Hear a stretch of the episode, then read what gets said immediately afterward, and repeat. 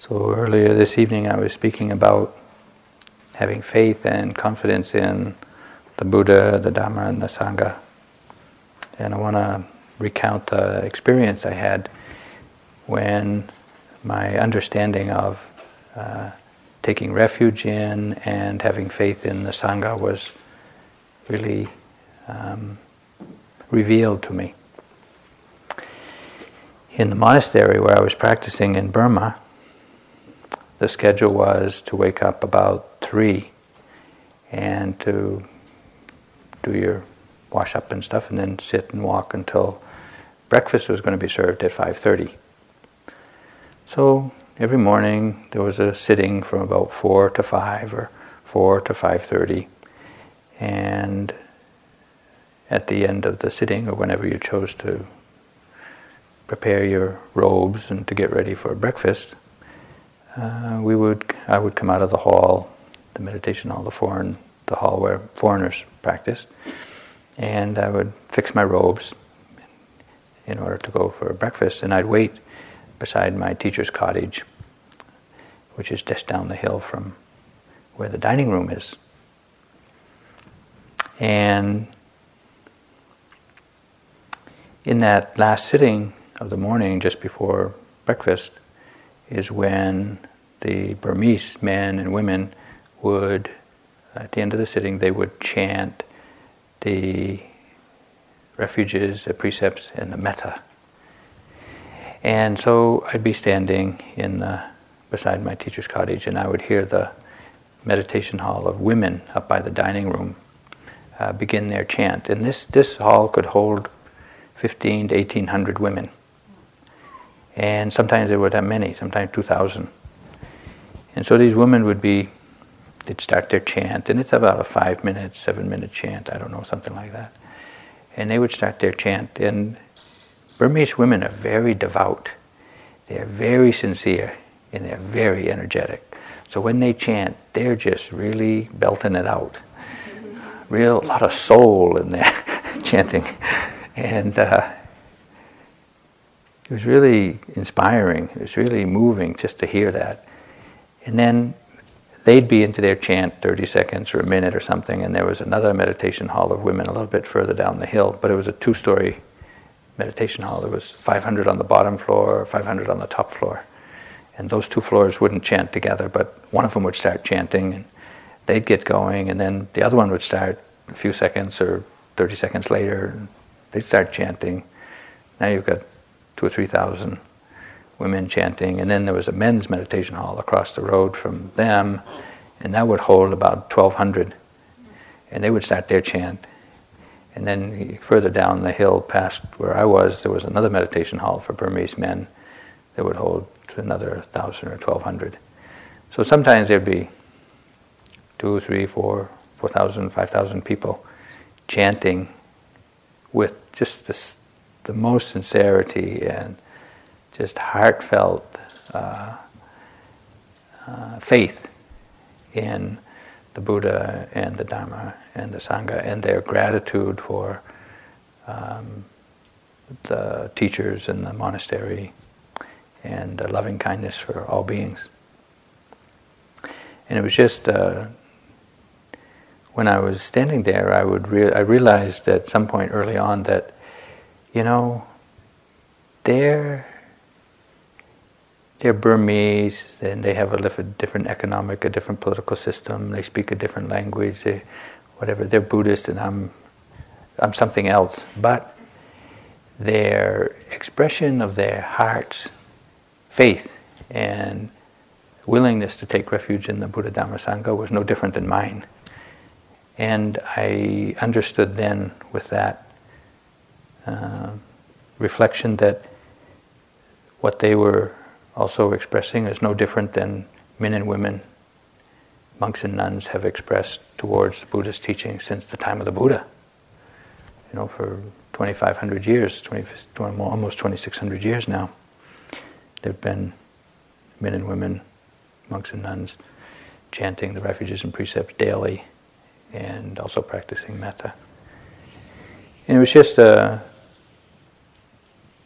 an experience that collapsed uh, the idea of difference in time, space, gender, nationality, to just this common, uh, common element of wanting to be free of suffering, which is universal, and that we had a common uh, understanding of how that was possible, or what we had, or that we had faith in how that was possible. And it was a real uh,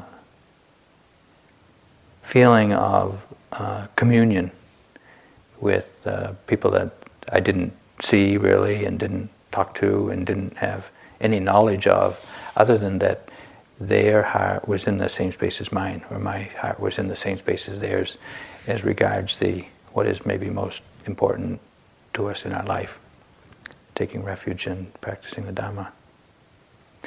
And then at this monastery, in the first weekend of December, uh, the founder of the monastery was Mahasi Sayadaw, and he had passed away back in 89, I think.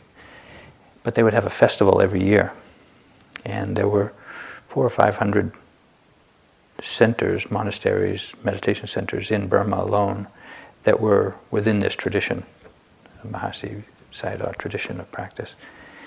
And when they had the festival, they would um, invite all of the senior monks who were teaching the meditation, that method of meditation in the country, and the nuns who were teaching, to come to Rangoon and to kind of celebrate, to kind of gather as a Dharma family, and just to celebrate their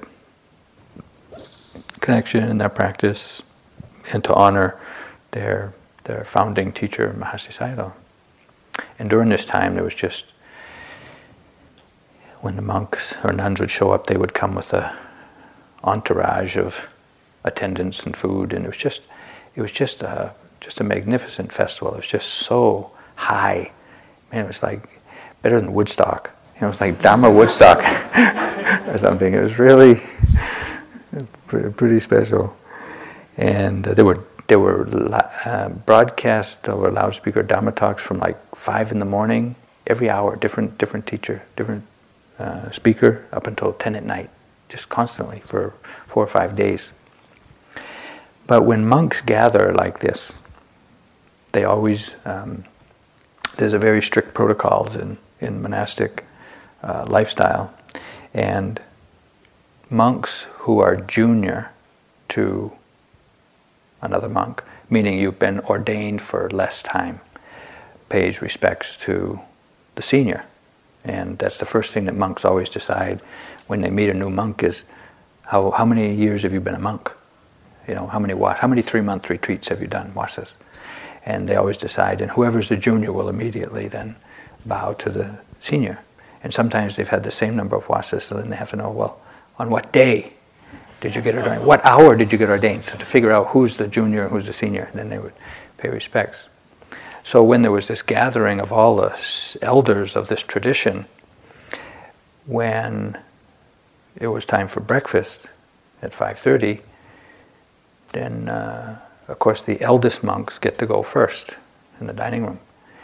And the way it would work is um, up at the dining room, up over the hill. It's a 100, 150 yards away. Walk up this little paved roadway around the women's meditation hall. In behind the women's meditation hall is this big dining room. and the way they call you to breakfast is they have this log, you know, like a eight foot log hollowed out inside that they hit with another log, swing it on a rope, and it makes these reverberating, thumping sound, and you can hear it for a long ways away. It's not a bell, but it's a thumping sound. So you'd hear this whoomp, whomp, whomp, and it's just like the whole the whole atmosphere just vibrates, so powerful. And then you'd know that oh, you could line up and, and go to breakfast. And one of the uh, organizing monks of the monastery would would step out into the roadway, and he would say. Um,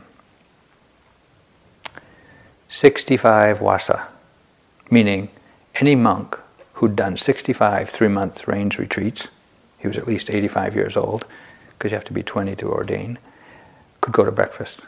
And there might be one monk, 85 years old, kind of come out of the shadows along the buildings and kind of start trudging up the hill. And then he'd say, 64 wasa. And another monk would come out or whatever.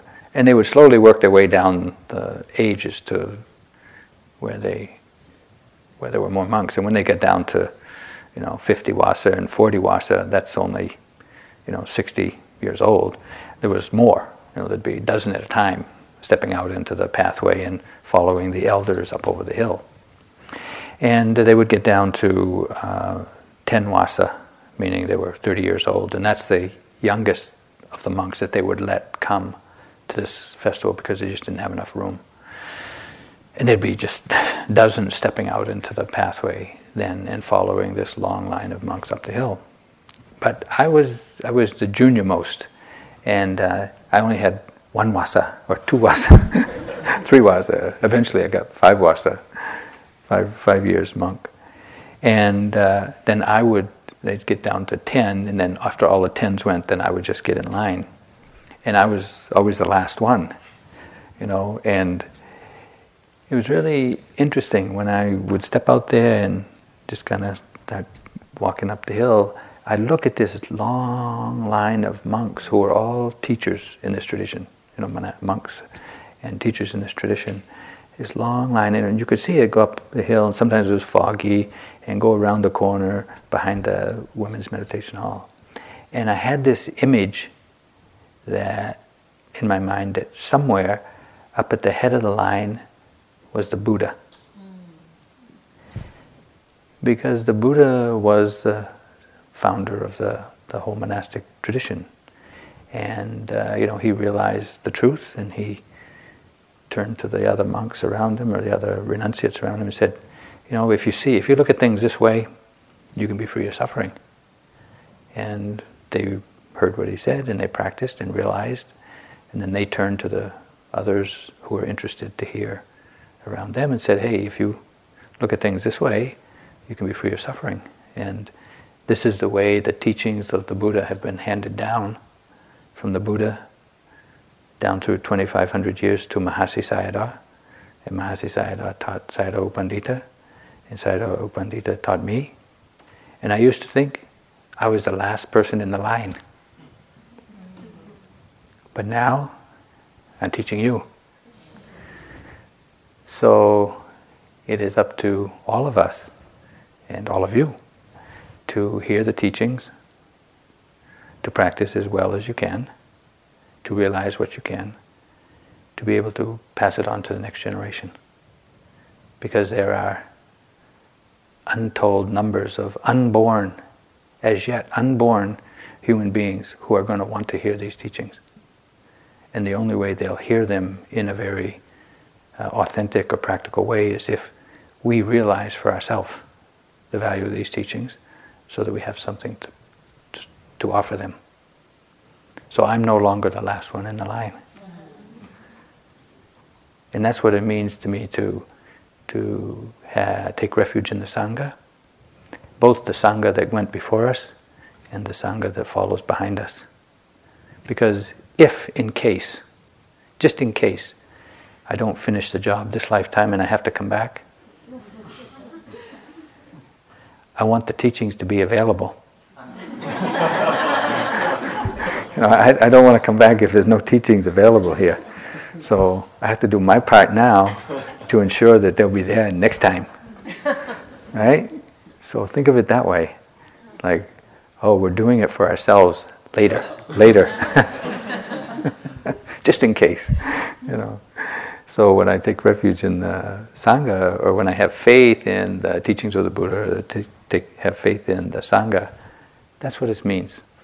I really, I see that it has been possible for nearly 2,600 years, and I believe it'll be possible for another 2,600 years.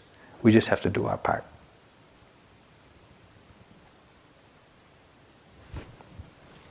Have a good night.